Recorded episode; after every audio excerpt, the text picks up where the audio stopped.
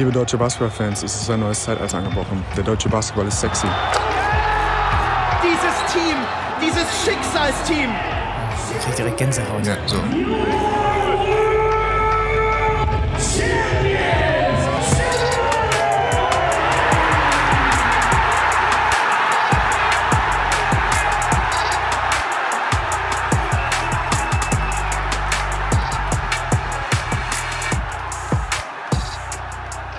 Peer, ähm, ich habe eine Frage an dich. Ich, möchte von dir eine ehrliche Antwort auf die Frage, wenn man am Vorabend ein Spiel mit 40 verloren hat oder so richtig niedergebügelt wurde. Wie ist die Nacht danach und wie fühlt sich das am nächsten Tag an? Ähm, oh, das ist eine gute Frage. Also wenn du sagst, mit 40 niedergebügelt, sagen wir mal, das ist uns häufiger gegen die Top-Teams unterlaufen, dann ist es jetzt nicht eine der schlimmeren Niederlagen. Wenn das aber gegen, also wenn du jetzt, keine Ahnung, zum Aufsteiger fährst und auswärts so richtig, da verlierst du eigentlich nicht mit 40, aber so richtig mit 25 untergehst, ähm, das ist viel Scham. Ähm, man stellt alles in Frage und man schläft nicht sehr viel, würde ich mal sagen, so grob. Dann weißt du exakt, wie es mir äh, geht. Ich komme nämlich von so einem richtig guten Bomb gestern Ja. Abend, so einen richtig schönen für zehn Minuten durchgebombt. ja, so richtig stille, fragende Gesichter. Weißt du, äh, man beobachtet manchmal, wenn man wenn man sitzt, so die erste Reihe und ähm, bei anderen Comedians oder waren so ein paar Mädels gesessen und die haben bei jedem Comedian einfach gestrahlt über das ganze Gesicht und dachte, ah, das ist ja nett. Dieses Pub das wird ein nettes Publikum. Äh, der Todesblick, es waren einfach leere Augen, die da ähm, dann mich angeschaut haben für meine zehn Minuten. Und ich fühle mich heute so. Also es ist, du wird heute schwer, du wirst mich heute mental aufheben müssen. Aber auch dafür bist du ja bekannt, ne? Also dafür ist ja auch der großartige Teammate Per Günther bekannt gewesen Also ich muss zugeben, Karriere. dass ich in meiner äh, Karriere tatsächlich dafür bekannt war, äh, ein lustiger Gesell zu sein, der äh, gelegentlich in der Lage dazu war, äh, den Jungs, äh, die Jungs in gute Stimmung zu versetzen. Ähm, ja, das ist aber perfekt. ich weil muss das, da nochmal das reinstechen. muss, ich ja, ist gut, ja, ich sorry. muss da nochmal reinstechen. Äh, viele wissen das ja nicht. Ähm, dass wir mal auch einen Abend, wo wir beide verloren haben, verbracht haben in Berlin während der Eurobasket äh, letzten Sommer. Mhm. Da hatte ich das große, die große Ehre, endlich den, äh, eingeladen zu sein von Basti Ulrich auf einen von deinen äh, Gigs. Sagt man das so bei den jungen, hip, hippen äh, Komödianten? Das ist okay. Ja. Ich bin weder, Ja. weder jung Und noch dann hip. ist mein schlimmster Albtraum wahr geworden, nämlich in der, im Warm-up, wie heißt beim Crowdwork, nennt man das so, ja. beim Crowdwork des, des äh, Mhm, quasi genau, des genau. Äh, Master of Ceremony, hat mich dann irgendwie so, ich habe mich wirklich in die letzte Ecke gesetzt, weil meine Stimme funktioniert auch nicht, wenn ich musste über so über große Distanzen rufen und ich weiß ganz genau, wenn so ein äh, Komödiant mich dann irgendwie so Pi sagt, dann will ich auch lustig sein und das ist das Schlimmste, was du machen kannst. Und dann versteht man mich mit meiner komischen Stimme nicht so richtig. Es war wirklich ein Desaster. Ich war blamiert, bevor es überhaupt losging, bevor du auf die Bühne gegangen bist. Dann bist du auf die Bühne gegangen und du warst, also, es, also ich fand's witzig. Es war, gab auch paar Lacher. Es war jetzt nicht so richtig eine Katastrophe. Aber dann, du warst nicht glücklich damit. Und dann war interessant zu beobachten, was man aber als, äh, als Comedy-Man machen kann, einfach zu sagen, das Publikum ist scheiße, die haben keine Ahnung. Die sind unlustig. Ich Hab ich das gemacht? Also ich habe ich hab, ich hab das so abgespeichert. Ich habe das ja. gemacht. Ich hab das so abgespeichert. Aber wie waren die denn gestern? Also, Nee. also Das würdest du normalerweise- Schuld für gestern, würdest du die Das normalerweise für nicht so gestern eher sagst du, boah, ich hatte gestern einen schlechten Tag? Oder habt ihr einfach nicht gepasst zwischen deinen Jokes und den Leuten? Oder waren die einfach kacke, das Publikum? Nee, das Publikum, ich, ich bin nie eigentlich jemand, der es nie aufs Publikum schiebt. Ich bin immer der Meinung, dass ich scheiße bin. Also ich ich finde eigentlich immer mich schlecht. Gestern war es auch so. Ich möchte übrigens sagen, ich, ähm, wir, wir kommen gleich zu Basketball übrigens. Herzlich willkommen zur Abteilung Weltmeister. Äh, wir kommen gleich zu, zu Basketballteil. Aber ähm, es gibt einen ganz besonderen Charme an dir, der dich, glaube ich, auch so charmant macht als Experte, als jemand, der spricht. Und zwar ist es deine Dave Chappellige Art. Ähm, in sehr moderner Art und Weise zu denken, gleichzeitig Wörter zu verwenden, die seit dem 20. Äh, seit den 20er Jahren niemand mehr gesagt hat, also den 1920er Jahren, wie zum Beispiel der Komödiant oder Pisacken. Das ist fantastisch. Ja, gut. Das ist schön. Du bist ja ein guter Beobachter, wie ich sage. Das sagt man ja immer über Komödianten, dass sie gute Beobachter. So. Hm. Und beobachtet habe ich am Wochenende Basketball, Per Günther. Aber bevor wir zu den Ereignissen der letzten Woche äh, kommen, würde ich erstmal auf äh, eine weitere Podcast, naja, nicht interne Sache, aber den mhm. Podcast betreffend. Ähm, per, du wirst in die heiligen Hallen gehängt. Dein Trikot wird in die heiligen Hallen der Ratio Farm Arena ähm, hochgezogen werden im Januar gegen Tübingen. Ähm, Du hast dir den Termin ausgesucht, wenn ich es richtig verstanden habe. Ähm, erzähl mal, wieso und wie du dich fühlst und alles Mögliche. Ähm, das ist richtig. Ich habe letztes Jahr, ähm, also war ja quasi mein erstes Jahr äh, nach dem Beenden meiner Karriere und äh, Thomas Scholl hat mir quasi gesagt, dass ähm, sie mein Trikot hochziehen wollen, aber sie wollen einfach ein bisschen Zeit äh, verstreifen lassen, ins Land ziehen lassen, ähm, bevor das passiert. Da muss ich auch schon wieder sagen, da lag er tatsächlich goldrichtig. Äh, ich freue mich oder irgendwie ist es ein, ich habe mich damals natürlich schon gefreut, ich freue mich, wenn es passiert. Ähm, den zeitlichen Abstand habe ich da noch, was heißt nicht verstanden, aber war einfach für mich kein großes Thema jetzt, ähm, gerade was das Alter meiner Kinder angeht. Die sind jetzt ähm, sechs und fast vier dann. Ähm, ist es schon nochmal, äh, also eine Riesensache für uns, für mich als meine Familie. Ich war während meiner Karriere tatsächlich oft auch der kalte Fisch und Zyniker und dachte so, was, das ist jetzt alles nicht so wichtig, was wir hier machen. Ähm, aber wenn man dann in der Realität ankommt und dein Ego seltener gestreichelt wird und du nicht mehr wirklich den großen Applaus kriegst, ist das wahrscheinlich äh, meine letzte Chance. Äh, ich freue mich da riesig drauf. Ich glaube wirklich, dass das, ähm, wie gesagt, eigentlich ist meine Karriere, also es ist immer noch so, ähm, ja, was wir Sportler leisten, ist am Ende, weiß ich nicht, ob es dann immer so viel Huldigung braucht. Ähm, aber es ist schön, wenn es passiert. Ähm, ja, gerade in Ulm denke ich mir natürlich immer, es wäre natürlich noch cooler, wenn irgendwie auch ein Jarvis Walker da hinge und äh, ein Jeff Gibbs hinge. Weil, also das waren ja, als ich angekommen bin, so die, die Persönlichkeiten, die so viel dafür getan haben, dass irgendwie in dieser Region so viel Basketball-Verrücktheit einfach existiert. Äh, Jarvis Walker kann ich mich noch ganz dunkel dran erinnern, den habe ich in Hagen spielen sehen damals ich einer der spektakulärsten Guards damals, der, der hier rumgelaufen ist. Äh, Jeff dafür gesorgt, aus der zweiten Liga, ähm, ja, Ulm zu etablieren, aber wie gesagt, dann irgendwann mal da oben zu hängen, äh, es wird mir natürlich eine große, eine große Ehre sein. Der Abend wird sehr besonders. Äh, ich muss mal gucken, wie ich mich darauf vorbereite. Äh, ja. Und es wird natürlich ein bisschen komisch, dass da jetzt, also ist natürlich, das Wichtige hängt ja schon also das Meisterbanner. Es wird natürlich auch hm. witzig sein, je nachdem, wo sie mein Trikot hinhängen, dass dann einfach stehen wird, keine Ahnung, Per Günther 2008 bis 2022 und dann das Meisterbanner 23. Mhm. Äh, ja, genau, Man genau, sollte direkt genau, so ein Pfeil, genau, so ein Logikpfeil in, in einer Philosophievorlesung die, die Kausalkette aufgehört. Ist auf, hängt auf jeden Fall in der, in der. Ja, da, ich glaube, da, da, da kann man sich sehr drauf freuen. Da werde ich mit Sicherheit. Vielleicht fahre ich sogar nach, äh, nach Ulm. Vielleicht bekomme ich ja irgendwie die Gästeliste, um mir das äh, anzuschauen.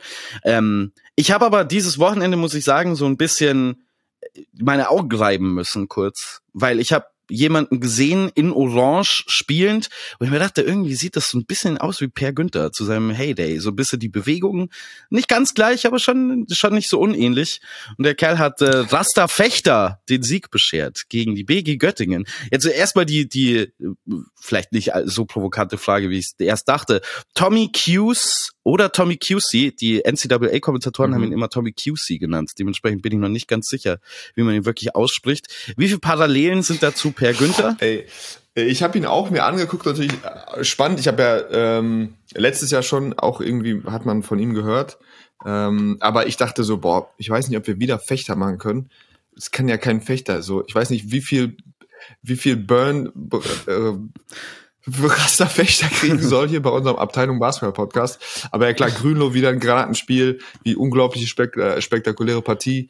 Aber Kuz äh, oder QZ Ähm, ja, wie gesagt, es gibt immer die, wo man nicht weiß, funktionieren die dann auch in der BBL so, wie man sich das, wie man das vorher gesehen hat, aber das war schon, ähm, da scheint es keine großen äh, irgendwie Adjustments geben zu müssen für ihn. Ja. Der ist schon auch ein wendiger, spritziger, äh, spielfreudiger junger Mann.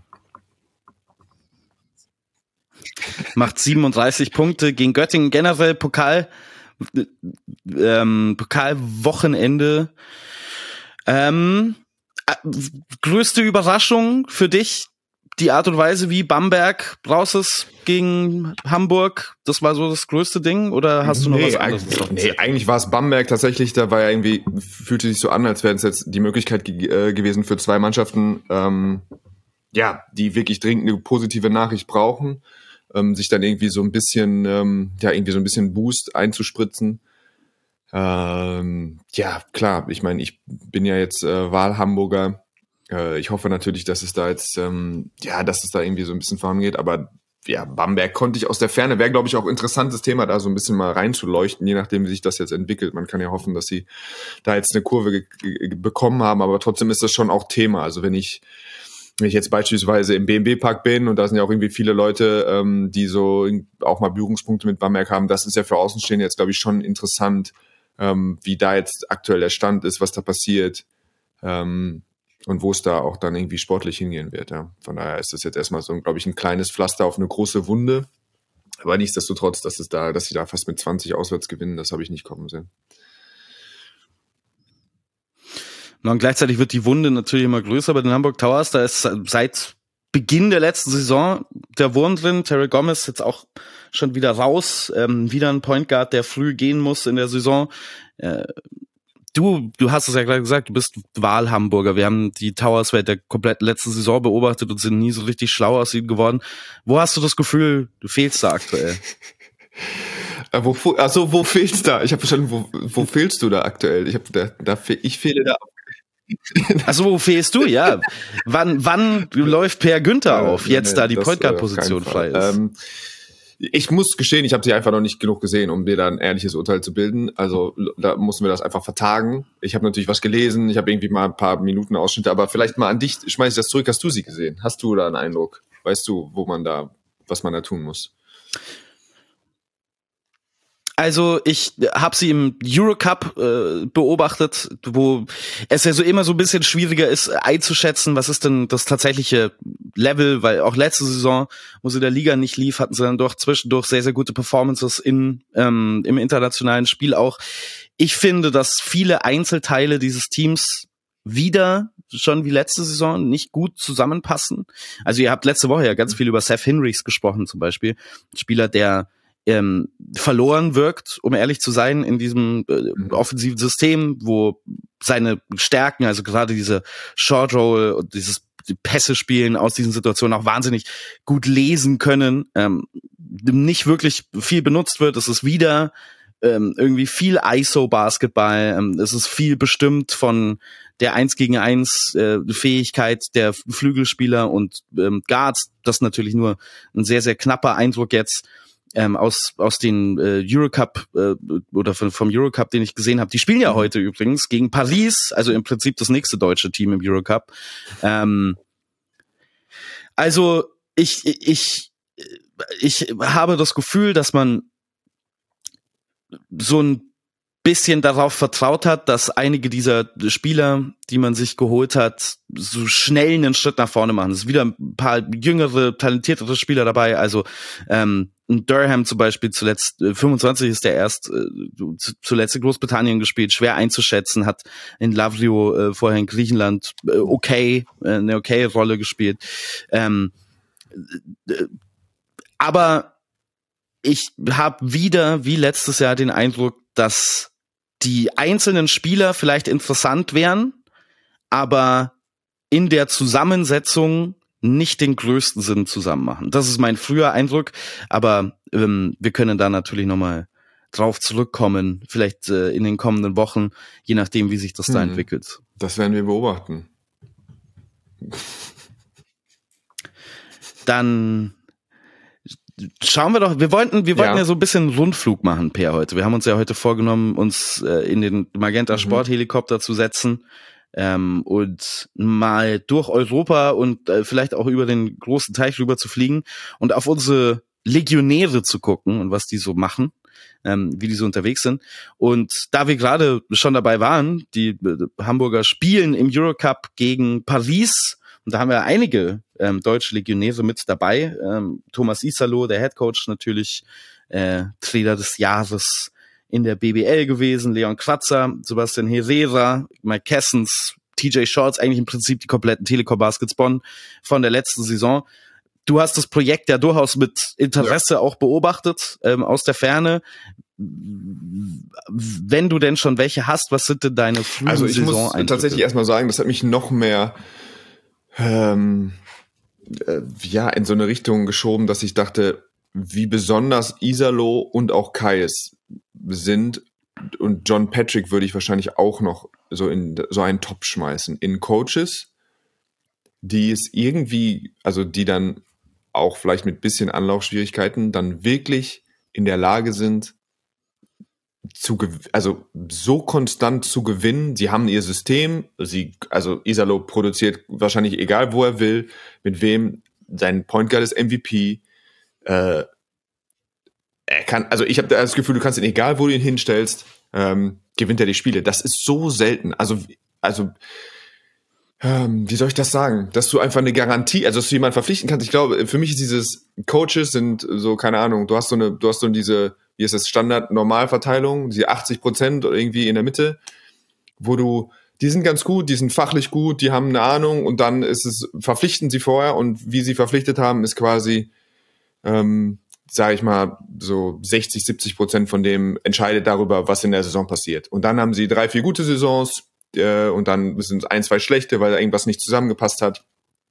Und dann hast du wirklich so, also Ausnahmetrainer, die einfach irgendwie, wo ich das Gefühl habe, da ist fast unabhängig davon, also klar, äh, marginal, die werden, was weiß ich, die werden 70 Prozent ihrer Spiele einfach gewinnen. So, das ist bei Kais, also wenn man guckt, was in Fechter passiert ist, was in Hamburg passiert ist, es geht ja nach Oldenburg, der wird jetzt in der regulären Saison, wird der quasi, weißt du, der kommt in den ersten fünf. So, egal, egal was passiert. Und Isalo ist vielleicht sogar noch einfach eine, eine Spur beeindruckender. Ich habe das äh, also wirklich mir ins Fäustchen gelacht in der Vorbereitung wie, der, wie die einfach dann quasi so zusammengesetzt, natürlich auch schon ultra eingespielt, dann irgendwie wahrscheinlich irgendwo aufgetreten mhm. sind in so einem französischen Vorbereitungsspiel und die französische Liga geht ja auch immer super früh los und dann einfach da aufgetreten sind und Mannschaften mhm. ohne, also wirklich so, ohne sich dabei schlecht zu fühlen, im ersten Viertel schon mit 25 vorne waren. Ähm, ja, das ist wirklich, also das ist spektakulär. Das ist so, also das ist ihn so zu sehen, einfach jemand, der geht woanders hin, neue Situation. Also klar, da hat er seine Spiele, aber ich glaube auch wirklich, selbst wenn er diesen Chor nicht hätte mitnehmen können, hätte er wieder jemanden gefunden wie ein, ein Bell Haynes oder wie ein Shorts oder wen auch immer, hätte er wieder so einen aus dem, aus dem Hut gezaubert, ähm, hätte sich wieder äh, irgendwie so ein, so ein System in umgebaut. Das ist äh, ultra beeindruckend, finde ich. Und jetzt natürlich in Paris in der Lage, mit äh, im Prinzip unlimitiertem Kapital zu spielen, genau. zumindest was genau. man so liest. Da ist David das Kahn, ist so ein bisschen das Einzige, was immer die Frage ist, sorry, ist dass ich unterbreche. Wenn du diese, wenn du die Jungs hast, wenn du dann, das ist die einzige Frage mhm. immer, okay, was passiert jetzt, wenn du Kais zu Bayern gibst oder so? Also hast du dann noch, bedeutet mhm. dieses mehr an Geld automatisch, dass diese Mannschaft oder das, was immer er macht, noch viel besser funktioniert? Oder hast du eben da, wie soll ich das ausdrücken? Ähm, verpufft da so ein bisschen äh, der Effekt, weil du eh quasi eher so ein System benutzt, anstatt dass du individuelle Klasse benutzt und oder kannst du es eben auch schaffen, dann Leute in diese Rollen reinzupressen oder in Anführungszeichen Superstars so zu äh, dazu bringen, dass sie so verteidigen, dass sie so arbeiten. Das ist eben irgendwie so das Spannende. Ja. Und da bin ich mal gespannt, ob äh, einer von den beiden oder ich bin mir sicher, dass Isalo bald in der Euroleague ist, je nachdem auch, was man da verfolgt, was in Paris passiert. Das soll ja der große Masterplan sein. Ähm, und dann bin ich gespannt, was dann wirklich passiert. Also äh, mit exponentiell steigendem Geld ist auch die Mannschaft dann noch besser oder kann eben diese, können diese Systeme auch weiter oben funktionieren. Ja, das ist schon wahnsinnig interessant. Ne? Du hast es im Prinzip schon, ähm, bevor ich die Frage stellen konnte, überhaupt inhaltlich auseinandergenommen. Aber Thomas Isalo ist ja so ein Systemtrainer. Ne? Also es gibt fast keinen klareren Systemtrainer auf der Welt als Thomas Isalo. Es muss das sein, was er spielen möchte. Es ist ganz klar zu erkennen, schon von Kreilsheim an bis jetzt, wie seine Teams spielen wollen. Ähm, immer die im Prinzip gleichen Philosophien mit ein paar Additionen über die Jahren, auch immer die gleichen defensiven Philosophien mit ein paar Additionen über die Jahre. Klar, passt da mal hier und da ein bisschen was als Personal an, aber viel Abweichung gibt's da ja nicht. Und du, genau dieselbe Frage stelle ich mir auch. Und ich glaube, deswegen wurde auch der komplette Kader bei Paris äh, ausgetauscht, weil der sah ja letzte ja. Saison noch komplett anders aus. Letztes Jahr war das ja im Prinzip so eine extra G-League-Mannschaft mit lauter Spielern, die von irgendwelchen NBA-Teams schon gedraftet wurden und da halt jetzt gelagert werden für den Moment. Ähm, und das befinden, wenn dann mal Spieler kommen mit, also nicht, dass ein TJ Shorts keine echten Ansprüche hat, ne, aber wenn da jetzt, mhm. keine Ahnung, Nando De Colo steht, Macht er das so, wie Thomas Isalo das möchte? Das finde ich schon auch spannend, ob das so umsetzbar ist dann auf dem Level. Ja, also wie gesagt, ähm, ich glaube, dass er ja den einen oder anderen, mit dem würde das nicht funktionieren, aber auch man hat ja jetzt auch keine Stories gehört, groß, wo große Dispute oder wo er Ärger mit einem Trainer, mit einem Spieler hatte oder wurde, wo groß ausgetauscht wurde. Ähm, für mich ist keine Ahnung, äh, ein Carsten Tada beispielsweise immer ein hervorragender Gradmesser was äh, oder oder jemand, wenn ich mich mit dem unterhalte über Leute oder gerade auch über Coaches, dann halte ich da große Stücke drauf. Ähm, ja, und wenn der erzählt, auch wie gearbeitet wird, wie hart trainiert wird, wie viel Energie auch der Coach hat.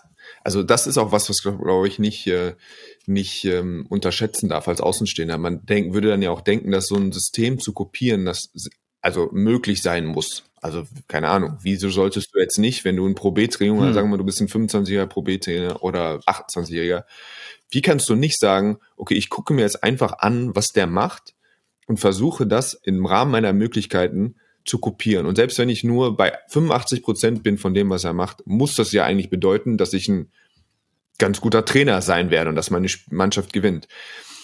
Wir haben beispielsweise, wir hatten, als wir Jaka, Jaka Lakovic als Trainer haben, also der natürlich vom Basketball-IQ habe ich, also glaube ich, keinen so einen Trainer gehabt. Und ich hatte, ich meine, zumindest kurz unter Pisic trainiert, aber einfach von jemandem, der so viel sieht auf dem Feld, ähm, während des Spiels schon oder der während direkt nach dem Spiel dir schon sagen kann, boah, wir haben, da haben wir keine guten, harten Blöcke gesetzt, wir haben nicht gut vorbereitet. In der Rotation haben wir ständig den vergessen. Wo ich wirklich, normalerweise ist das, man hat so ein, zwei, man hat ein Spiel erlebt, man hat ein, zwei Sachen, hat man sich rausgepickt und dann hat man aber Video geguckt und dann montags morgens, dann wissen wir alle, was, was, was los war. So, dann, ah, wir hätten das machen müssen und so. Bei Jaka war es so, der hat es quasi dir sofort danach sagen können.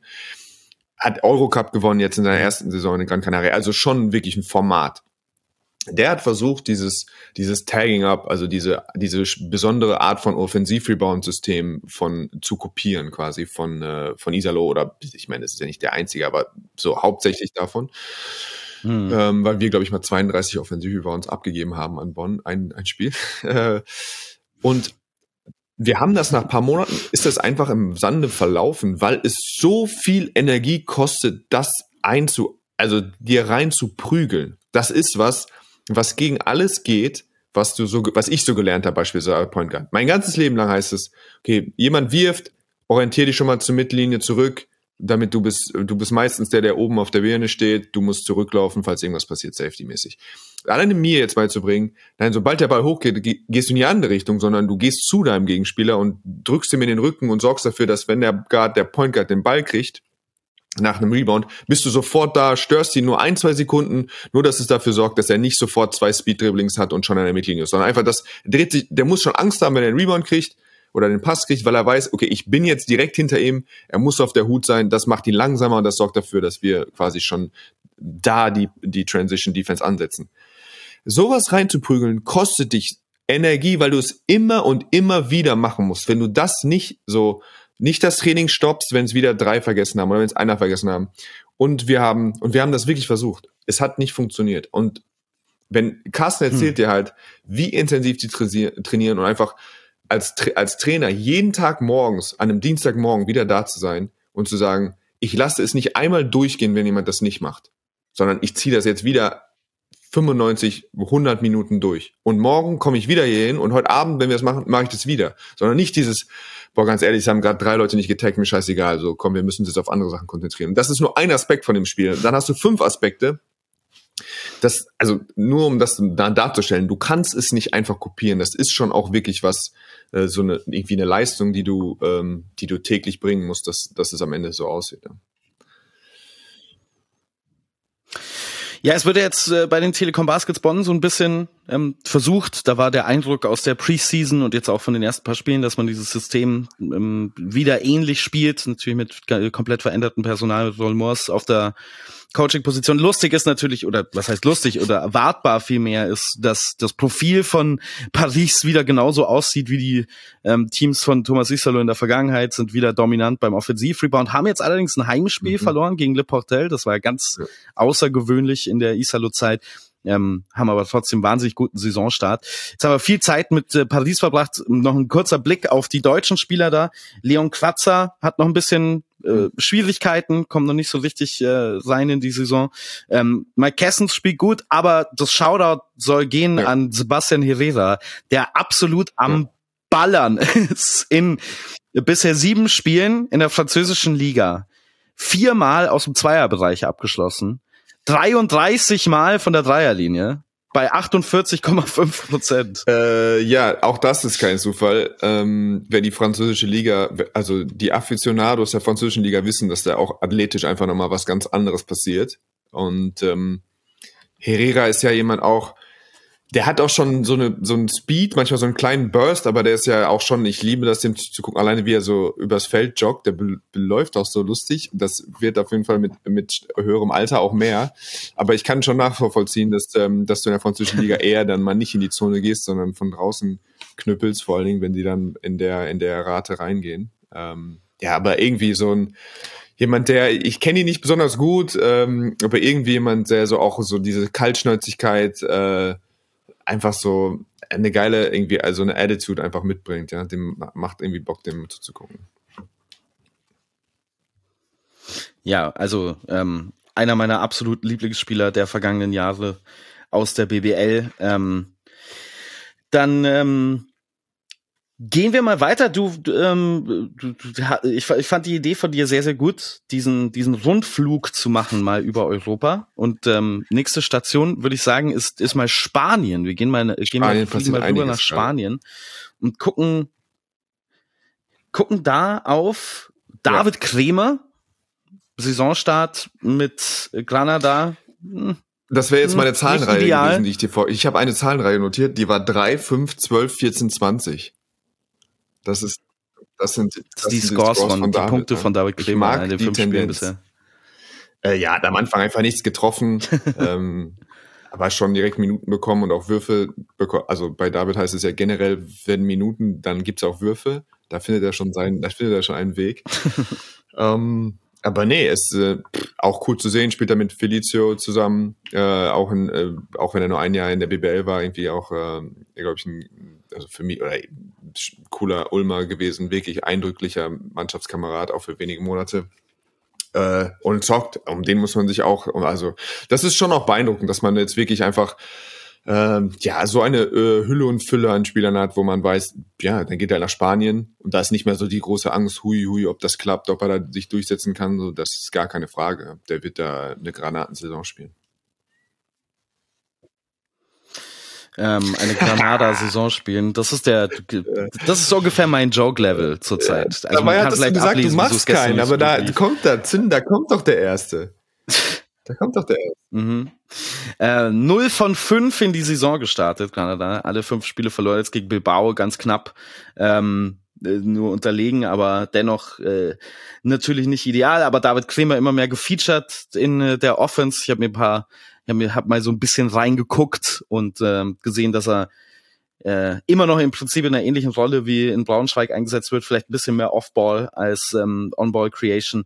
Ähm, aber das äh, ist auf jeden Fall eine positive Tendenz. Ich finde es ganz interessant, dass du äh, das aufmachst. Ich wollte eigentlich in, ähm, äh, in Spanien noch kurz bleiben, aber ich fand finde einfach die das Gegenteil, diese, diesen, die, vom einen Ende des Spektrums zum anderen Ende des Spektrums zu kommen, was den Spielertypen angeht, zwischen David Kremer und Justus Hollatz mhm. könnte nicht größer sein.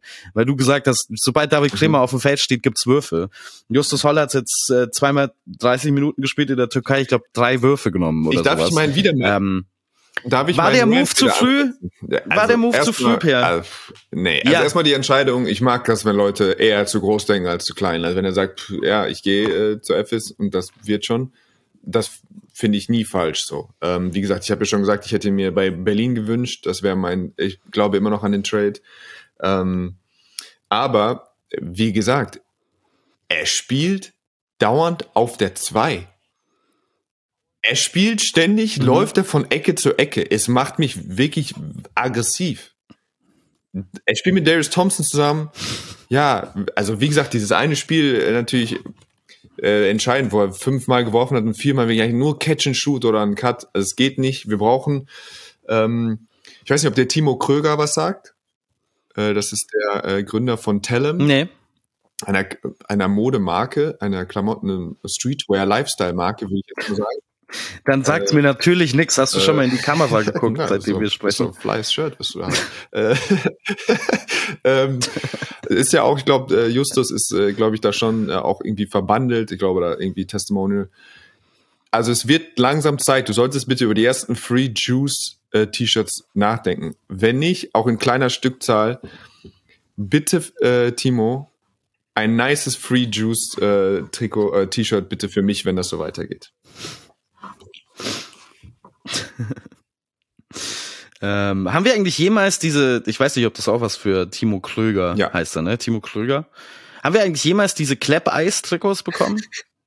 ich, ich warte auf die immer noch, auf diese Clap-Eis-T-Shirts. Das ist irgendwie vier Jahre jetzt her, dass die kommen sollten.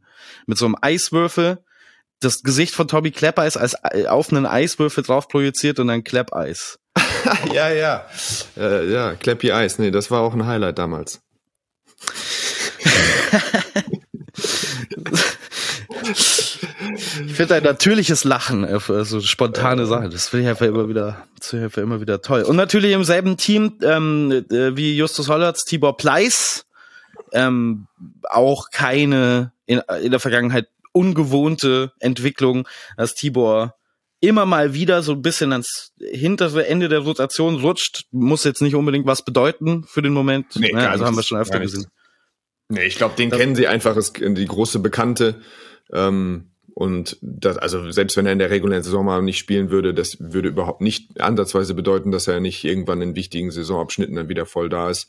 Die Frage ist nur, ob FS überhaupt wichtige Saisonabschnitte erreichen wird. ähm, das war ja, glaube ich, die. Also wir sind ja, um das nochmal auch nochmal müssen wir beschreiben, wir sind ja jetzt quasi mitten irgendwie im Auge des, des Hurricanes mit einem Doppelspieltag mhm. in der Euroleague, was ja unser unser Steckenpferd auch ist. Ähm, deswegen fühlt sich der zweite Spieltag äh, letzte Woche schon wieder irgendwie ewig weit weg an. Aber das war meine, meine, meine Lieblingszahl, die ich da gesehen habe. Also wirklich, wir haben das FS-Spiel in der Konferenz gehabt. Da war so überhaupt keine Spannung. Das war der Home-Opener für FS, neuer Trainer, eigentlich so neues, neues Zeitalter. Ähm, und Shane Larkins, minus sieben, plus minus, minus 47 in 23 Minuten. Mhm das bedeutet, also du verlierst einfach jede Minute, die du spielst mit zwei und du spielst 23 Minuten, da, also der hat gefühlt in seinem Körper steckt eine 46 oder 47er Klatsche. Das ist schon, äh, das ist spektakulär. Da, ich meine, da auch mit, mit Will Clyburn mit minus 30 in 17 Minuten. Und auch jetzt, klar, sie haben jetzt gewonnen, ähm, aber wieder sich ein abgebrochen gegen Aswell. Und Aswell waren wir uns ja eigentlich wirklich sicher, ähm, also wie grausam. Äh, wie gesagt, vorher mit Alba in einen Topf geworfen. Alba hat wenigstens unglaublich viel Spaß gemacht, jetzt auch äh, in der Niederlage äh, beim letzten Spiel. Aber Aswell habe ich also gar nicht gesehen. Ähm, und da jetzt sich zu Hause so ein abzubrechen, äh, also ich bin wirklich sehr skeptisch, dass das, dass die dann Turnaround, weil wer so schon, also viele frustrierte Gesichter, Augenrollen, ähm, eine erste Fünf, die dann irgendwie mit Stars gespickt ist, aber nicht noch nicht funktioniert. Ähm, ja, müssen wir gucken, ob die da irgendwie so ein, wirklich ein, ein Turnaround, das sieht schon nach Exorzisten schon aus an Spieltag drei, den du brauchst. Das ist meistens kein gutes Zeichen. Ja, sind, also es ist natürlich eine sehr geringe Sample Size aktuell. Ähm, die Stichprobe ist doch sehr klein, aber äh, sind nach den ersten Spieltagen, jetzt inklusive auch schon den ersten paar Spielen von Spieltag Nummer drei in der Euroleague, die mit Abstand, Abstand schlechteste Defense. Ähm, kommen wir vielleicht gleich noch ein bisschen dazu. Unsere Euroleague Predictions, wir wollen schon auch noch ein bisschen auf den Spieltag gucken. Ähm, bevor wir das tun, würde ich allerdings noch ein bisschen ähm, weiterreisen dann doch wieder, Icarus. wieder ab in den Flieger. Ich stelle mir das so vor wie bei Indiana Jones, dass wir diese rote Linie mhm. nachziehen, dass wir so über die Karte fliegen. Weiß nicht, ob du vertraut bist mit dem Bild, das ich meine, ja, egal. Ich habe meine, ähm, das hatte ich das Spiel als Lade. Das war dann immer so das. Egal, erzähl mal weiter. Der oh ja, genau, genau. Ja, genau, richtig. Oh, das, das war ein fantastisches Spiel, aber das können wir wann anders besprechen. Oscar da Silva beim FC Barcelona ist ja auch der Gegner des FC Bayern Basketball noch später in der Woche am Doppelspieltag. Ja. Ähm, und du hast die Vergrößerung der Rolle vorhergesagt in unserem Vorschau-Podcast.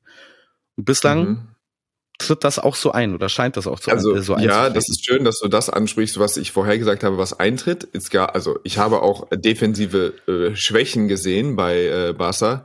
Die gibt es auch, aber nochmal, ich war auch gestern gestartet, ein super Spiel gemacht, gerade in, in den ersten Minuten. Äh, trotzdem ist es so eine Sache, manchmal glaubt man, man kennt jetzt den modernen Basketball, bla bla bla. Der Fit also es ist für mich ein Mysterium, dass das für ihn so gut funktioniert. Er hat jetzt, hm. Oscar hat jetzt in, äh, in der U-League noch keinen Dreier versucht, spielt quasi ausschließlich auf der Vier mit einem Wesley zusammen, der wieder wirklich, also er wieder quasi auch irgendwo einen Jungbrunnen gefunden hat, bewegt sich wieder besser, aber jemand, der ja auch gar keine, also den Floor gar nicht stretchen kann.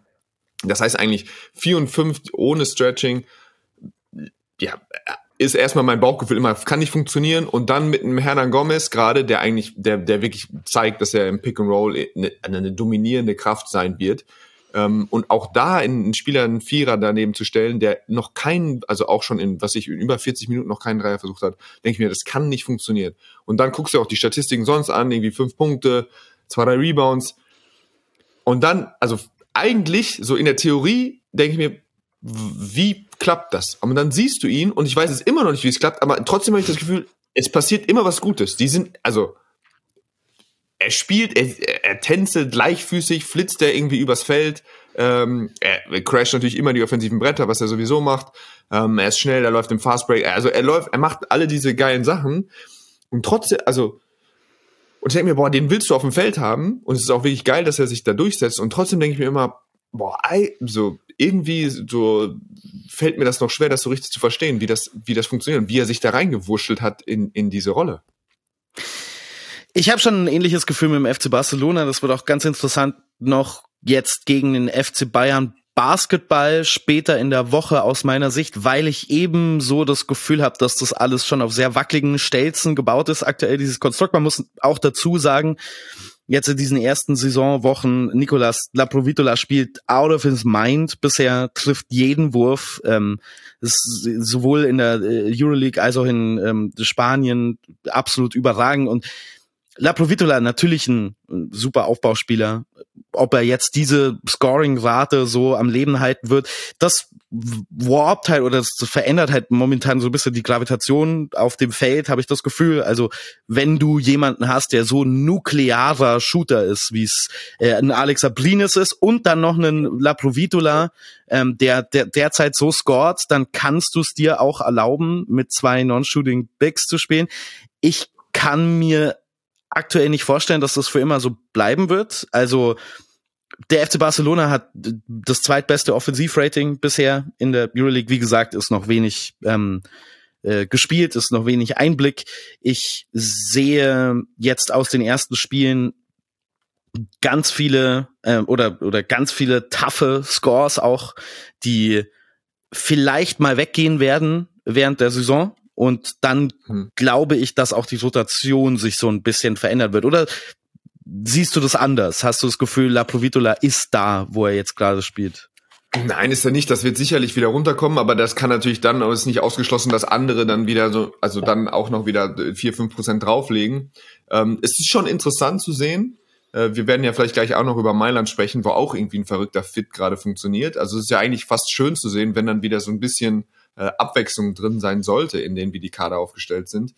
Ähm, aber also gestern, Partisan hat dann auch irgendwann angefangen, ähm, besseren offensiven Groove zu finden. Aber dann äh, hat Barca einfach geclosed mit äh, Hernan Gomez und Jabari Parker auf der vier und sehen dann auf einmal wieder ganz anders aus. Dann sieht es eigentlich aus wie vier mhm. Guards und äh, Hernan Gomez im Pick and Roll mit zwei, drei guten, richtig geilen Ballhändlern. Dann waren sie nicht mehr zu verteidigen.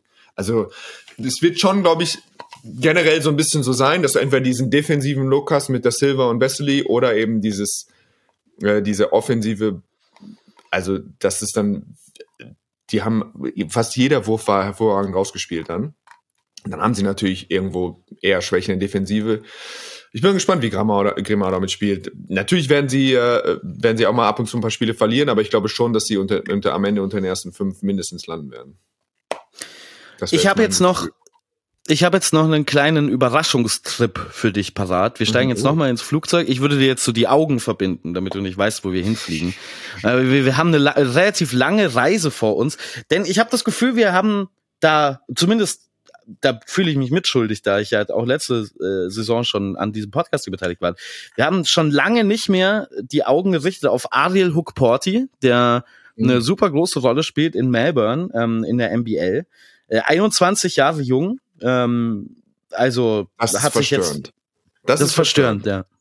Ja, also wenn man so die Wunderknaben halt, die man schon mit 16 irgendwie hat, wahrgenommen hat oder schon, glaube ich, wurde schon gegen das, Block, gegen das Brett gepinnt von Hukporti vor fünf Jahren, wie gesagt, dass der dann irgendwie auftaucht und schon Verletzungsproblem, also eine Riesenverletzung, zurückgekämpft, Comeback-Spieler und dann irgendwie steht auf einmal, der junge Mann ist 21, das ist äh, weird auf jeden Fall. Aber schieß, erzähl weiter. Erzähl die Geschichte. Ja, 21 ist, äh, spielt bei Melbourne, ähm, hat sich für den Draft angemeldet gehabt dieses Jahr, hat sich wieder abgemeldet. Ist, das finde ich ganz interessant. Ich habe immer mit so einem halben Auge diese ähm, Draft Guides im Auge schon früh von der Saison, äh, beginnend auch, weil ich danach so ein bisschen aussuche, welche College-Spieler ich mir ein bisschen genauer anschauen möchte. Mhm. Taucht nirgendwo auf, auf dem Radar. Finde ich ganz interessant. Liegt vielleicht, oder können wir besprechen. Kann auch sein, dass es an der Art Spielertyp liegt, aber das, was er macht für Melbourne, ist tatsächlich von ganz hoher Qualität in einer sehr starken Liga, also absolute Pick-and-Roll, Abschlussgefahr und defensiv halt Rim Protector, hat jetzt zwei Blocks pro Spiel, Foul-Probleme sind immer noch eine große Thematik, also hat vier Fouls mhm. äh, äh, pro Spiel in seinen 20 Minuten Spielzeit. Ähm, siehst du das, ähm, dass so ein Avel Hukporti mit der Art von Spieler, die er ist, ähm, oder ich stelle die Frage offener, wo siehst du den Weg von einem Spieler in dem Alter mit den Anlagen hingehen? Ähm, ja, ich glaube, du wirst auf jeden Fall, er wird auf jeden Fall Looks kriegen. Er wird auf jeden Fall, ich bin mir sicher, dass er mal auftauchen wird, ähm, selbst wenn er ungedraftet ist. Ähm, da entscheidet sich einfach oft, kannst du, äh, wie seine Defense gerade am Ball ist gegen kleine Spieler. Äh, ansonsten Rimrunner, die, mit denen du switchen kannst, die werden immer, die werden immer äh, gefragt sein. Das äh, geht nicht weg. Ähm, und er ist ja wirklich jemand, der, ja, der schon auch defensive, über seine, nur seine körperlichen Voraussetzungen auch schon so defensive Instinkte, was Timing angeht, was so ein bisschen, ähm, ja, auch so ein bisschen Antizipation, was der, was der Passgeber machen will in Pick-and-Roll-Situationen, wenn er mal im, jo im Job-Coverage ist, äh, hat. Ähm, ja, der wird, wie gesagt, das ist ja schon das Traurige, dass man dann, wenn man so jemanden sieht, gar nicht mehr daran denkt, irgendwie, ähm, toll, den können wir bald in der Nationalmannschaft sehen, ähm, weil wir irgendwie gerade schon über das Silver gesprochen haben und der noch irgendwie in der Warteschleife gerade irgendwie auf Platz eins ist, würde ich sagen, auf den großen Positionen. Ähm, und da einfach dann, wir haben auch vom Grünloch schon gesprochen und man denkt immer, die armen Kerle irgendwie, die auf der 5 oder irgendwie dann der, sich, sich entschieden haben, auf der 5 zu spielen. Ähm, aber ja, das wird eine Personalie sein. Der wird Lux kriegen, der wird Lux kriegen. Also, ja, klar. Also, was ist Minimum ähm, bei den deutschen Euroleague-Vereinen? Ne? Aber ich glaube schon noch, dass er eine Chance hat, ja. ähm, drüben Fuß zu fassen. Das glaube ich auch. Und dann hatte ich noch einen Namen auf der Liste, ähm, über den ich noch kurz sprechen möchte, denn wie gerade erwähnt, ich habe mich schon mal umgeguckt bei einigen Draftboards ähm, für die kommende Saison und es äh, steht ein deutscher Spieler auf äh, ganz, ganz vielen Boards aktuell. Ähm, das ist Tristan da selber, der Bruder von Oscar. Mhm. Ähm, wird jetzt seine Senior-Saison spielen in äh, Colorado, wird so als früher Second Rounder gesehen. Ich weiß jetzt gar nicht, wie äh, sehr du ihn beobachtet hast. Ich habe ihn immer mal wieder so in Ausschnitten gesehen in den vergangenen mhm. Jahren. Ist äh, so, was die Bewegungsabläufe angeht, gar nicht unähnlich zu seinem Bruder, zu Oscar. Ein bisschen kleiner, dafür aber ein ganz anderer Shooter, also ist ein wahnsinnig guter Schütze, ähm, mhm. wird vor diesen NBA Scouts auch als einer der besten Schützen im kommenden Draft gesehen und deswegen so hoch gerankt. Ich weiß gar nicht, was deine Eindrücke so sind. Ich wollte den eigentlich nur so dazwischen werfen, als so Shoutout, als jemand, den man vielleicht gar nicht so auf der äh, auf der auf der Liste stehen hatte. Ähm, der ja, das finde ich schön, dass du mich ab und zu auch mal einfach in den kalten Regen stellst. Dann schmeiß ich dir einen zurück. Was hältst du denn von Christian Kullermees Performance? 33 Punkte in 20 Minuten in der ACB. Tja, da wirfst du mich aber jetzt ins kalte Wasser. Absolut. Nein, ich kenne ich kenn, äh, Tristan natürlich nicht, aber wenn du mir sagst, es ist quasi ein Da Silva mit einem mit einem der besten Würfe eben in der Draft Class, dann bin ich vor Vorfreude. Hat er auch natürlich deutschen Pass, ne, nehme ich an? Mhm. Ja, klar. Ja, klar. Ja, wunderbar. Ne, the, the more the merrier. Also sammelt euch auf Positionen 4 und 5 und dann schauen wir mal, was passiert. Vielleicht können wir eine zweite Mannschaft irgendwann äh, auch noch ins, irgendwo hinschicken. ähm, wollen wir noch den Schritt in die NBA machen und vielleicht so Saison beginnt in, lass mich gucken, einer Woche. Eieiei. Ähm, auf die deutschen Spieler da? Ich würde dann, bevor wir den NBA-Teich machen, würde ich einmal noch Euroleague abschießen vielleicht, weil gestern ja, war ja schon auch ein, äh, ich weiß nicht, wie viel du gesehen hast, sonst halte ich einen Monolog oder wir, wir tauschen uns aus über.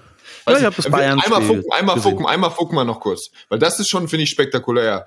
Ähm, das war ja auch so letztes Jahr eine schwierige Saison bei Mailand gehabt und irgendwie das Gefühl, äh, ah, jetzt kommt noch Mirotic. Ähm, ja, gestern Beton angerührt und eben dieses, haben wir auch schon kurz erwähnt letzte Woche, diese, dieses Dreiergestirn, dass er, also vor allem mit Shields auf der, wenn sie mit Shields auf der 2, Mirotic auf der 3 ähm, und dann Vogtmann und Melli spielen, hast du keinen Non-Shooter dabei, du hast Basketball-IQ des Todes, du hast eine Größe, also wie gesagt, ich glaube, dass Mauros Rolle da wirklich möglich sein wird, auch wenn Pangos gestern ein gutes Spiel gemacht hat. Ähm, aber wie gesagt, auch Vogtmann auf dem Feld, ähm, das ist schon, das ist schon auch wirklich eine coole, eine coole Story. Und wie gesagt, man freut sich immer jetzt irgendwie, oder ich persönlich, über Variabilität in wie die Mannschaften spielen. Und dann eben, wir haben das jetzt bei München auch mal, das wäre die Überleitung zu München, da haben wir es schon gesehen, gegen Alba in der zweiten Halbzeit, diese quasi ähm, diese riesen Lineups mit Bolmaro und Bonga und äh, Booker und Ibaka, Jetzt haben sie gestern ähm, ein wahnsinnig wichtiges Spiel gewonnen und für mich waren sie immer dann am besten, wenn sie eben mit ihren super kleinen Lineups gespielt haben. Sie haben äh, Ende der Ende des zweiten Viertels äh, nochmal einen höheren äh, Vorsprung von äh, Baskonia weggemacht. Dann haben sie gespielt mit Francisco, Edwards und Nick Waller-Bepp auf der drei ähm, und äh, Wimbeck auf der vier, also schon wirklich sehr klein. Und dann haben sie die zweite Halbzeit quasi durchgespielt mit, mit Bepp auf der drei äh, und dann die Guard so ein bisschen rotiert. Ähm, und da haben wir den nächsten Legionär. Also äh, Spiel gewonnen vom FC Bayern Basketball durch Nick Waller-Bepp, der mhm. kein, gefühlt kein Scheunentor trifft und äh, Nils Giffey. Also beide Spieler, die wir irgendwie so in unseren Previews so gar nicht irgendwie richtig auf dem Schirm hatten, oder irgendwie so als, ja, wir haben, wir haben sie erwähnt, geguckt, wo passen die rein, aber eher Randnotizen. Und ich fand, äh, gerade in, in dem, bei dem Alba-Sieg war natürlich Bonga der stärkste Spieler, aber, aber Nick Wallerberg war auf jeden Fall erwähnenswert. Ähm, und jetzt gestern spektakulär. Also du kannst nicht besser mhm. spielen, wenn du nichts triffst. Das elf Rebounds ist jetzt auch, ich meine, so viele Rebounds, glaube ich, wie alle drei äh, Center zusammen. Ähm, aber das war kein einziger Rebound dabei, der einfach, wo er irgendwo rumsteht und der den Ball in die Hände fällt, sondern immer den Großen ausgeholfen, immer gecrashed äh, oder schon nochmal einen Ball, Hand am Ball gehabt, der schon weg war. Closeouts. Ähm, natürlich seine Verteidigung, wo er so unglaublich durch die Screens kommt. Äh, dann vorne noch einen, einen super wichtigen äh, Assist gegeben, äh, um das Spiel zuzumachen. Äh, und das hat man, glaube ich, auch nicht kommen. Also wir wussten, München ist variabel und wird alle möglichen Looks und Gesichter haben als Mannschaft, aber in diese ultra kleine Line-Up mit Giffey auf der 4, Nicola Bepp auf der 3 und Francisco und trotzdem irgendwie in der Euroleague zu überleben, kannst du natürlich auch nicht gegen jede Mannschaft. Aber dann sahen sie schon, ähm, da das gut aus und trotzdem defensiv eben auch ähm, äh, dagegen gehalten. Ähm, genau das ist ja der Grund, weshalb auch der FC Bayern Basketball Nick Weiler-Bepp ähm, in so oder so hohe Stücke, so große Stücke auf Nick Weiler-Bepp hält, ähm, weil er für die, weswegen ja auch für die deutsche Nationalmannschaft so wichtig war. Ne? Wir, du hast es glaube ich schon mal gesagt, dass wir ihn so ein bisschen vergessen, weil er jetzt diesen Sommer nicht dabei war. Die Entwicklung am offensiven Ende von Nick Waller-Bepp war ja auch immer deswegen so ein großes Thema, weil sonst so viel stimmt, weil sonst alles passt bei diesem Spieler. Ich glaube, es das passt Einstellung, die Defense sowieso, der, die Art und Weise, wie er ein Spiel beeinflusst, auch wenn er A, nicht den Ball in der Hand hat, weil er ja auch mit seinem ähm, Slashing, mit seinen Aufball-Cuts wahnsinnig gefährlich ist, das Spiel wahnsinnig gut liest und ähm, mit seiner, mit seinem Hassel, mit den ganzen kleinen Sachen, die er macht. Und das jetzt dann noch kombiniert in der Theorie mit diesem 1 gegen 1 Scoring Game, das er halt derzeit leider gar nicht hat. Er zeigt immer mal wieder so Ansätze, er hat dann immer mal wieder so zwei Wochen Abschnitt, wo man sich denkt, boah, krass, das ist ein mhm. Euroleague Top Spieler auf dem Level. Aber das sind Spieler, wo wir jetzt dann doch schon seit ein paar Jahren auf diesen nächsten Schritt offensiv warten, so einen Einfluss hat, auch wenn dieser nächste große Schritt nie wirklich gekommen ist, zeigt ja, wie hoch die Qualität ist, die er in all diesen anderen Aspekten des Spiels hat für mich. Ja, auf jeden Fall. Und äh, da würde ich auch nochmal äh, bei dem Spiel gestern Lasso erwähnen, oder Lasso, ich weiß, ich habe mich immer noch nicht entschieden, ich, ich hau immer beide raus. Äh, das fand ich schon auch interessant zu sehen. Also Edwards ist gerade sehr prominent am Anfang des Spiels und trifft dann auch ein paar Würfe. Also war Nehmer noch nicht ultra effizient, obwohl er dann auch drei Assists hat und irgendwie so, er trifft ein paar Dinger, ein, zwei schwierige, hält dich auch ab und zu in der Phase so ein bisschen am, am Leben. Und trotzdem limitiert er ihn auf 18 Minuten. Das fand ich wirklich hervorragend. So, das, was Edwards macht, wird Spiele gewinnen und trotzdem glaube ich nur, dass es für, für Bayern nur gesund ist, eben in Dosen. Und dann gestern, obwohl er, du willst dann ja, dass jemand, der so schwache Spiele in der Euroleague gehabt hat, dass er dann sein Breakout-Game hat und dann denkt man irgendwie so, okay, jetzt, dann lässt er ihn völlig von der Leine heute, wenn er die ersten, wenn ein paar reingehen. Hm. Das nicht zu machen und dann die zweite Halbzeit die komplett eben zu sehen, dass, dass die Giffey und Nicola Bepp das Spiel gewinnen und die dann fast durchspielen lassen in der zweiten Halbzeit, äh, obwohl du eben so einen Kader hast, ähm, das war schon irgendwie spektakulär. Das fand ich, äh, klar, irgendwie jetzt, man braucht nicht immer, egal, auch wenn das eben so ein Meistertrainer ist, bei jeder irgendwie komischen Sache, die dann funktioniert, irgendwie dann gleich in Ohnmacht fallen, aber das fand ich schon so von, das, manchmal passt das eben so genauso zusammen mit dem, was du dir so vorstellst und das war wirklich in der, von der Minutenverteilung hervorragend. Auch wenn es jetzt zum Beispiel dann auch mal bedeutet, dass eben Bonga da nur zwölf Minuten spielt und in der zweiten Halbzeit quasi gar nicht mehr, was natürlich bitter ist für mhm. uns, irgendwie, weil wir den immer spielen sehen wollen. Aber das war schon äh, hervorragend gecoacht gestern. Das finde ich ganz, ja. Ganz spannend, auch, auch weil dieses Spiel gegen Panathinaikos ähm, aus Bayern Sicht jetzt gefühlt schon äh, viereinhalb Jahre her ist, weil wir eben schon wieder einen Euroleague-Spieltag dazwischen hatten. Aber da hatte man ja den Eindruck, man steht an der Kante, dieses Spiel zu gewinnen. Carsten Edwards hat einen rabenschwarzen Tag, Leandro Bolmaro in dem Spiel überragend, aber Pablo Laso lässt ihn spielen, lässt ihn durch diesen Slump durchspielen, auch wenn es bedeutet, dieses Spiel am Ende zu verlieren. Ich würde es natürlich nicht nur wegen Carsten Edwards, aber er hat äh, der fünf in dem Fall nicht äh, unbedingt gut getan. Ähnlicher Fall für dich, oder? Wie Dennis ja. Schröder gegen Lettland. Also du musst diesen Spieler dann da durchspielen lassen. Ja, du musst es, du musst es mal machen, glaube ich, aber eben mal, auch wenn es dann interessanterweise, wenn es dann bei ihm läuft, dann macht das eben nicht. Also so, ich fand das schon, wie gesagt, ich fand das das interessant, dass er ihn da dann eben dann einfach begrenzt hat. Und ich, wie gesagt, ich glaube, dass 18 Minuten wahrscheinlich die perfekte Minutenanzahl sind für mich für, also klar, sind es mal 22, was soll's, aber es ist eben nicht dieses 25 Minuten super dominante Edwards, sondern ähm, du wirst deine Fenster kriegen, wo wir dich auch so featuren und dann kannst du eben auch, kriegst du deine FGAs ohne Ende, aber äh, ein großer Teil des unseres Spiels findet auch ohne dich statt. Und wir sehen dann eben auch anders aus in der offensiven Idee, die wir haben. Bayern dann in dieser Doppelspieltagswoche ähm, am 20. Das bedeutet am Freitag äh, ab 20.15 Uhr das Ganze bei Magetta Sport. Zu Gast beim FC Barcelona. Ja, Aber Das wie ist wichtig ist auch dieser Sieg gestern? Also, du bist schon 10 hinten im vierten Viertel.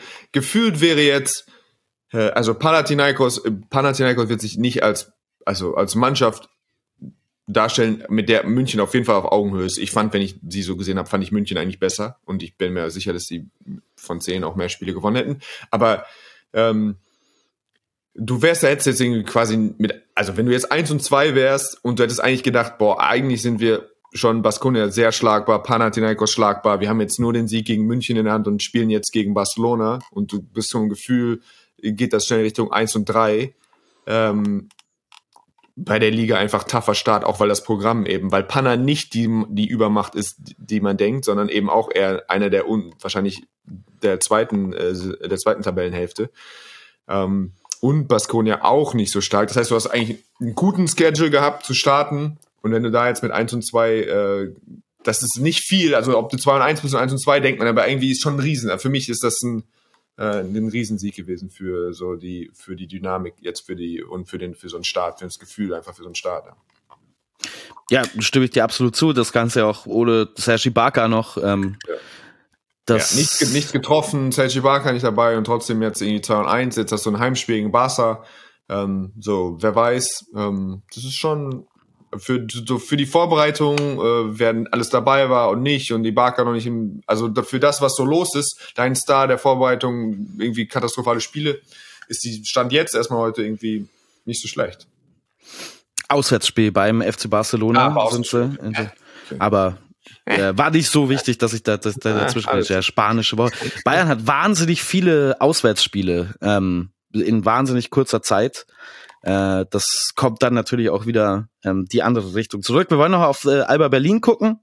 Ähm, ja, zwei Spiele, zwei Niederlagen ähm, gegen Baskonia letzte Woche äh, dagegen gehalten. Äh, Möglichkeit auf den letzten Wurf gehabt. Diese Sequenz, die letzte, ich habe sie nur so aus dem Augenwinkel äh, gesehen, weil ich gleichzeitig ähm, äh, das Spiel Bayern gegen Panathinaikos kommentiert habe, habe es mir dann natürlich danach nochmal angeguckt. Das war alles ein bisschen komisch, ähm, wie das endete.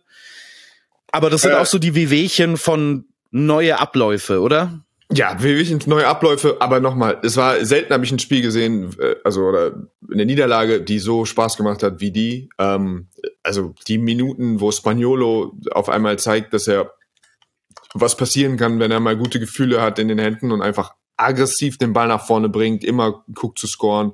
Tim Schneider macht ein Granatenspiel. Ähm, also das war äh, Thiemann irgendwie so als Kapitän vorangegangen, Procida fliegt übers Feld, Olin, also es hat wirklich Bock gemacht. Da hast du mal, glaube ich, wie gesagt, so Glimpses davon bekommen, wie es dann eben aussieht. Einfach keine Unterstützung von den von den nominellen, von den Verpflichtungen. Kein Bean, kein Brown. Ähm, Hm. Ansonsten, ja, die Jungen und die deutsche Garde war, äh, das hat wahnsinnig Spaß gemacht. Und eben auch, äh, das wurde im Kommentar dann ja auch erwähnt, das Publikum da, die haben, die haben Spaß gehabt. Und so kann das dann eben wie auch mal funktionieren. Jetzt wäre es einfach wichtig, dass du, ähm, dass du von deinen, ja, von deinen Verpflichtungen, ähm, dass da einfach mehr kommt. Wie gesagt, Thiemann war normalerweise der sechs, beste Spieler. Äh, der ist halt jetzt klar der beste Spieler. Und Olinde war irgendwie, also der große Vorteil war eben, dass du einen geilen Chor hattest von ausländischen Spielern und dann eben diese, diese wahnsinnige Qualität auf den deutschen Positionen. Die deutschen Spieler sind jetzt einfach die besten Spieler in der Mannschaft. So. Und jetzt Ja. abwarten. Ähm, sieht man dann heute Abend gleich wieder, 20.15 Uhr gegen Virtus Bologna. Live bei Magenta Sport natürlich auch die Partie. Ähm, wir sind kurz vorm Ende. Ich kann ein bisschen schwer einschätzen, wie lange wir tatsächlich schon gemacht haben, weil wir einen, einen längeren Aussetzer zwischendrin hatten, wegen technischer Probleme auf beiden Seiten.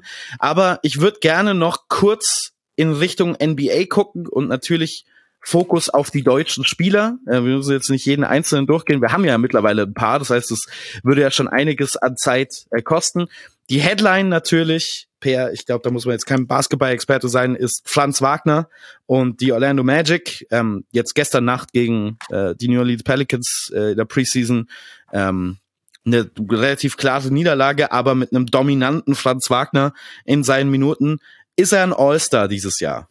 Dieses Jahr, pff, ah, ich, da müsste ich mich tatsächlich hinsetzen und einfach mal äh, zwölf Namen aufschreiben. Glaube ich nicht, aber der Hype, du merkst es so ein bisschen, äh, der Hype-Train äh, hat läuft weiter. ähm, wurde er immer noch auch mal wieder so als einer der unterschätztesten Spieler äh, bla bla bla in die Runde geworfen. Jetzt macht er irgendwie seine Arbeit, verrichtet er seine Arbeit, den Output so 19 und 5, so seine klassischen Zahlen in der Vorbereitung in der in nicht mal 20 Minuten. Ähm, spannend. Ich, es wird einfach da so ein bisschen darum gehen, wo, wie, wie, die, wie die Offense, wo sie hingewichtet wird, wie viel Bankero macht, was so sonst so passiert. Ähm, ab und zu gönnen sich ja auch manchmal so die Guards und Cole Anthony äh, hat dann für mich manchmal einfach zu viel, äh, zu viel Bock, äh, das Ding hochzujagen. Also, aber ja, wenn er gefeatured wird, wenn er, also, wenn er vier, fünf Positions mehr bekommt, wird er genauso effizient sein und dann wird er eben auch Zahlen auflegen, die du schon auch mit All-Star-Team äh, in Verbindung bringst normalerweise. Ja, die Orlando Magic sind so ein Team, wo man ganz schwer, ähm, aus meiner Sicht zumindest vorhersehen kann, wo die landen werden. Es gibt so viele junge Spieler in diesem Kader, die den nächsten Schritt vor sich haben. Einige sehen sie auch schon. Ist so ein Play-in-Kandidaten in der kommenden Saison. Ich, ich sehe es ähnlich wie du, dass die Touches und die Verteilung in dem Team eine riesen Frage sein werden, weil man so viele äh, Ballhändler hat, die gerne äh, nicht, nicht viel anderes tun würden, als den Ball in den eigenen Händen zu halten. Also Cole Anthony, Michael Foltz, ähm, Anthony Black, der jetzt noch mit dazukommt als weiterer mhm. Guard. Da wird's dann schon irgendwann schwer, die alle gleichzeitig zu füttern. Aber auch in diesen Situationen ist ein Franz Wagner halt perfekt, weil er nichts wegnimmt. Also er nimmt nichts vom Tisch für andere Spieler. Ob das dann seine persönlichen Zahlen positiv beeinflusst, ist ihm auch, glaube ich, ein bisschen egal, was ja auch wahnsinnig gut ist. Und ähm, ich glaube, dass eine Saison ansteht, in der viele Leute ein bisschen enttäuscht sein könnten mit Blick auf seine Boxscore. Stats. Hm. Irgendwie ah, 18 Punkte pro Spiel, 7 Rebounds, das ist jetzt irgendwie nicht so der Schritt nach vorne. Ich glaube aber, dass er sich qualitativ wahnsinnig weiterentwickelt hat, nochmal über den Sommer. Und ich glaube, auch wenn das Scoring vielleicht nicht so dominant aussehen wird, dass er zumindest unter den NBA-Nerds am Ende des Jahres ja. als einer der besten, ähm, ja, so Rollenspieler mit ähm, Potted oder mit, mit, mit, er ist nicht wirklich ein Rollenspieler, aber so, dass die absolute High-End, was man von einem Rollenspieler haben möchte, vielleicht gesehen wird. Ja. Und Mo Wagner heute auch schon wieder mit, äh, mit sehr viel Bang mir für sehr, in sehr wenig Zeit. Ja, ähm, einer der, ich glaube, Scorer pro Minuten gibt's kaum jemanden in der NBA, der mit Bo Wagner mithalten kann. Ich glaube, wenn man seine per 36 Stats anguckt, dann scoret er irgendwie 40 Punkte auf 36 Minuten oder so. Äh, das geht natürlich auch nur für eine gewisse Zeit, aber ähm, das, was er da liefert, offensiv ist schon ähm, cool. Dann haben wir noch Dennis Schröder bei den Toronto Raptors. Ähm, komplett neues Team, komplett neue Rolle. Im Prinzip hat Dennis Schröder jetzt alles erreicht, was man als Basketballer erreichen kann. Ähm, er wollte immer dieses All-Star-Team in der NBA. Er ist jetzt nicht mehr äh, Mitte 20. Siehst du noch mal so einen Push? Ich finde das tatsächlich keine so uninteressante Frage. Ich glaube, in NBA-Kreisen wird das gar nicht als realistisch wahrgenommen. Mhm. Aber jetzt bei Toronto in einem Team, wo er ähm, sehr, sehr viel aus meiner Sicht den Ball in Händen haben wird, muss es sich natürlich ein bisschen mit Scotty Barnes aufteilen. Ähm, ich sehe es als sehr kleine Möglichkeit, aber ich sehe es schon als Möglichkeit. Also ich glaube nicht, dass er All-Star wird, aber ich glaube, es viel wichtiger für ihn ist es einfach nochmal die Bühne zu haben und den, den, den, quasi den weißen Canvas, wo er einfach nochmal sich hinstellen kann mit seiner Farbpalette, die er sich in den letzten Jahren angeeignet hat und einfach wirklich nochmal regelmäßig Abende haben kann mit, was weiß ich, mit 30 und 10 oder wie auch immer, weil so gut ist er, glaube ich. Es ist wirklich verrückt zu sehen, was Rolle in der NBA ausmacht. Und sagen dir eben, predigen dir ja alle Spieler, aber dann siehst du eben, ja, wie muss sich Dennis fühlen, wenn er dann mit einem SGA auf Augenhöhe spielt, mit einem äh, was weiß ich, mit ne, äh, mit Mika Bridges irgendwie, der dann ihn nicht halten kann und so. Und dann geht er wieder, oder dann, dann weiß er eigentlich, ich, normalerweise gehe ich jetzt wieder rüber in die NBA und äh, hab dann irgendwie jetzt gegen neben LeBron die Rolle, wieder in der Ecke zu stehen und ab und zu mal einen offenen drauf zu jagen. Äh, das ist schon krass, das, also das dann irgendwie so wirklich dann einfach zu sehen. Klar, das bedeutet nicht, dass er so gut wie SJ ist, auch über eine, über eine komplette Saison, das ist schon nochmal was Besonderes. Aber wenn Dennis die Möglichkeit hat, äh, das grüne Licht hat, den Ball hat, die Touches hat, dann wird er auch Monsternächte in der NBA haben. Und ich glaube, dass das nochmal wichtiger ist für ihn, dass ihm das gut tun wird, wenn er das, oder ich wünsche ihm das, dass er das nochmal ausleben kann, ein, zwei Jahre. Ähm, dass da bei den All-Star-Dings rausspringt, Mhm. das kann ich mir jetzt auch nicht vorstellen. Jetzt ist Dame auch noch im, im Osten. Ähm, ja, keine Ahnung. Das wird, glaube ich, das wird tricky, aber darum geht Also für mich, aus meiner Perspektive, geht es gar nicht darum, sondern einfach, äh, einfach ihm nochmal noch mal zu zeigen, das ist ja auch schwierig in so einer Dramaturgie von so einer Karriere. Du hattest es in Atlanta, dann hast du das Gefühl, du wirst immer besser, aber deine Rolle wird quasi kleiner. Oder es, du hast nicht mehr, findest nicht mehr diese Möglichkeit, so genau das so aufzulegen. Obwohl auch bei OKC, da hat er viel Lob zurecht bekommen für die Saisons. Aber einfach, es ist komisch, wenn du es zu früh hast eigentlich und dann später nicht mehr. Und deswegen hoffe ich, dass er nochmal irgendwie, dass es da für ihn nochmal in so eine Richtung geht.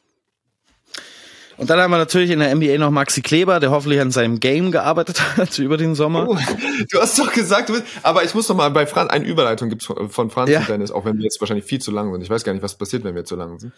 Äh, ob die Leute einfach auf, aufhören. Ich meine, ihr habt, ihr habt ja die Option. Wir, wir glauben, ihr seid mündige Leute. Und wenn ihr sagt, boah, nee, eine Stunde ertrage ich sie, aber eine Doppelte Stunde Geschwindigkeit. gar keinen Bock oder so. Ähm, Franz und Dennis haben Folgendes getan. Sie sind, sind nicht nur Weltmeister geworden, sie sind absolute Ehrenmänner. Sie haben nämlich mit ihren anderen zehn Spielern einen originalen WM-Ball unterschrieben. Den gibt es nur ein einziges Mal. Das ist dieser wunderschöne WM-Ball. Da ist, da sind diese Herzchen drauf. Also wirklich, sie haben den mit Medaillen und quasi nach Champagner riechend hat die komplette Weltmeistermannschaft einen einzigen Ball unterschrieben. Dieser Ball befindet sich in meinem Besitz aktuell, Ui. wird jetzt aber an äh, United äh, äh, Versteigerung.de äh, gegeben. Den Link kriegt ihr noch besser. Und der wird für einen hervorragenden guten Zweck, nämlich für Basketball, wird dieser Ball versteigert werden. Der wird in den nächsten ein, zwei Wochen, da wird natürlich jetzt alles geprüft, weil das ja, also das ja, hat ja so einen Wert, dieser Ball, das wird natürlich jetzt geprüft, Mhm. durch, geht durch diese ganzen Hände und so weiter. Und es geht wirklich alles an diesem Geld, was dafür, also wirklich jeder Cent geht an Basketball Aid, direkt an krebskranke Kinder. Also ihr macht was Hervorragendes und ihr könnt dann so auf ihrem, auf eurem Mahagoni-Schreibtisch, wenn ihr ein geiler CEO seid irgendwo und seid Basketball-Fan und ihr wisst nicht, was ihr mit eurer Kohle machen sollt, besorgt euch diesen Ball. Es gibt ihn nur einmal. Alle sind drauf. Es gibt ein Foto, wie Franz und Dennis ihn unterschreiben. Das könnt ihr euch daneben stellen. Also es ist wirklich eine absolute Bombe. Bitte habt das im Auge und äh, oder gebt es, wenn ihr einen reichen Onkel habt, erzählt ihm davon. Äh, das wird jetzt in den nächsten paar Tagen beziehungsweise in ein, zwei Wochen auf euch zukommen. Diese Möglichkeit, diesen Ball zu bekommen. Ja, wahnsinnig coole Aktion. Sobald wir dann einen Link haben, wird der auch in den Podcast-Beschreibungen dieser Folgen auftauchen. Wir werden es ähm, auch noch über andere Quellen mit Sicherheit teilen. Ähm, das ist auf jeden Fall eine gute Gelegenheit für jeden Basketballfan. Kann ich da mitmachen bei der Versteigerung? Schon, oder? Bist du der, der, der, der MC oder was? Machst du so ein paar Jokes und sagst dann so, wir haben hier, was ich, Nee, ich meine als Käufer. als Käufer. Ja, ja. Oder ist Ich das weiß nicht, wegen- was, also ich weiß nicht, was man als Komödiant so verdient. Ich weiß nicht. Ja, also mit Magenta reicht's auf jeden Fall nicht. Ähm, nur gut. Ähm, wen haben wir noch vergessen? Aber nein, nein, nein, nein. Also, nein, äh, wir sind eh viel zu lang. Jetzt ist auch egal. Aber gut. Wir sind eh du viel bist zu lang. Gold, du bist Goldbasti. Das wollte ich mich schon sowieso fragen. Wirst du, der ja dann wenig FaceTime bekommt bei so einer Übertragung, aber quasi die Stimme, die das, äh, das überträgt, mehrere Fragen leiten sich darauf für mich ab. A, wirst du ab, äh, angesprochen. B, wenn du nicht Nope. angesprochen wirst, fühlst du dich wie dieses Meme auf der Mann auf der Party, der irgendwie so, weißt du, der steht dann da In der und Ecke das eine, steht, ja. das, das eine They Pärchen macht eng, das, das, das eine Pärchen macht Engtanz und der andere dance irgendwie so und äh, das, die, die Story ist halt, ihr wisst gar nicht, wie geil ich bin, wer ich eigentlich bin. So, keiner weiß hier auf dieser coolen Party, dass ich Basti Ulrich bin. Drittes, was ich, wenn das alles nicht stimmt, sprichst du manchmal extra so wie irgendwo, also jetzt beim Bäcker würdest du sagen so, und jetzt ist es soweit. So, oder ich weiß auch immer nicht, was ich kann Zwei Semmeln! Ja, so. Und dass jemand mal sagt so, oh, ich glaube, er ist es. Sowas? Gibt es sowas Nee. als Kommentator? Nee, Nichts, einfach ähm, nichts. Du bist absolut nach Hause nichts gegangen, das ist nicht, dein Leben hat sich nicht verändert. Nichts ist Nee, passiert. tatsächlich. Tatsächlich nicht. Ich bin an dem Abend nach Hause gegangen. Also es ist nicht ganz so krass wie bei Jan Lüdecke, der am selben Tag noch Rugby kommentiert hat. So krass war es bei mir nicht. Aber ich bin an dem Tag nach Hause gekommen ähm, und war doch so ganz gehypt von WM-Finale und krass. Und dann war meine Freundin zu Hause und hat gesagt, du kannst Wäsche machen noch und das war's. Damit war das abgeschlossen für immer. Äh, ich werde nicht, also ich werde nicht erkannt. Ähm, ich werde auch nicht gefragt, was für mich perfekt ist. Also es ist wirklich ideal, weil ähm, ich möchte all das nicht. Also ich habe da keine Lust drauf. Es gab eine Comedy-Show, äh, eine größere Comedy-Show, bei der ich gespielt habe, wo am Anfang Leute meinen Namen skandiert haben und ich dachte erst, das wären die Comedians, die anwesend waren und dachte Mhm. mir, was, was soll denn der Scheiß jetzt? War er sauer, weil man das nicht tut. Und dann hat sich rausgestellt, es waren Leute, die Basketballfans waren. Aber es waren zwei Leute unter 800. Also, ähm, also, das ist so ungefähr das, was seitdem passiert ist an Fame Boost. Okay. Naja, es ist ja noch Zeit. Ja, ich weiß nicht, wie viel größer es noch werden soll als die, als das WM-Finale. Was soll jetzt noch passieren? Dieser Ja. Podcast Also, vielleicht. Ja, also dann eher ernüchternd. Also ja, dann ist nicht mehr Zeit. Nee, das ist, es ist nicht ernüchternd, das ist völlig fein, wirklich. Ja, Äh, wir wissen ja, wir haben, wir kennen dich ja, auch die Zuschauer zu Hause wissen, kennen dich ja als humilden Knaben, der das nicht möchte. Ja. Ähm, deswegen müssen wir jetzt auch äh, aufhören mit äh, Airtime, bevor äh, dann doch noch Leute anfangen, einen äh, zu erkennen. geloben- Vielen Dank an dich, Per. Wir loben, besser zu sein. Nächstes Mal ist es nur eine Stunde. Entschuldigung, liebes Aber wir sind nur eine Schneide- Stunde. Schneide- Schneide- Schneideteam. Wir müssen ja eine Viertelstunde rausschneiden hier, weil, wir, weil wegen P Problemen. Also wir kommen, glaube ich, ziemlich genau hin. Ähm, vielen Dank an dich, Per. Ähm, und wir hören von dir. Bist du irgendwo on air? Ich weiß es gar nicht. Ich bin wahnsinnig unprofessionell. Das merkt man jetzt wieder. Nee, ist in Ferien in Hamburg und ich bin im Urlaub tatsächlich eine Woche und steige Ah. aber nächste Woche Donnerstag in Berlin in der Halle ein Hm. und äh, freue mich sehr darauf. Ja, cool. Ähm, da freue ich mich auch. Ganz viel Spaß. Den haben wir da Mailand, glaube ich. Ich glaube Berlin-Mailand. Ah, ohne Maodo. Bitter. Ich schau, soll ich doch mal überprüfen, bevor wir das einfach so rausgeben an unsere Hörer?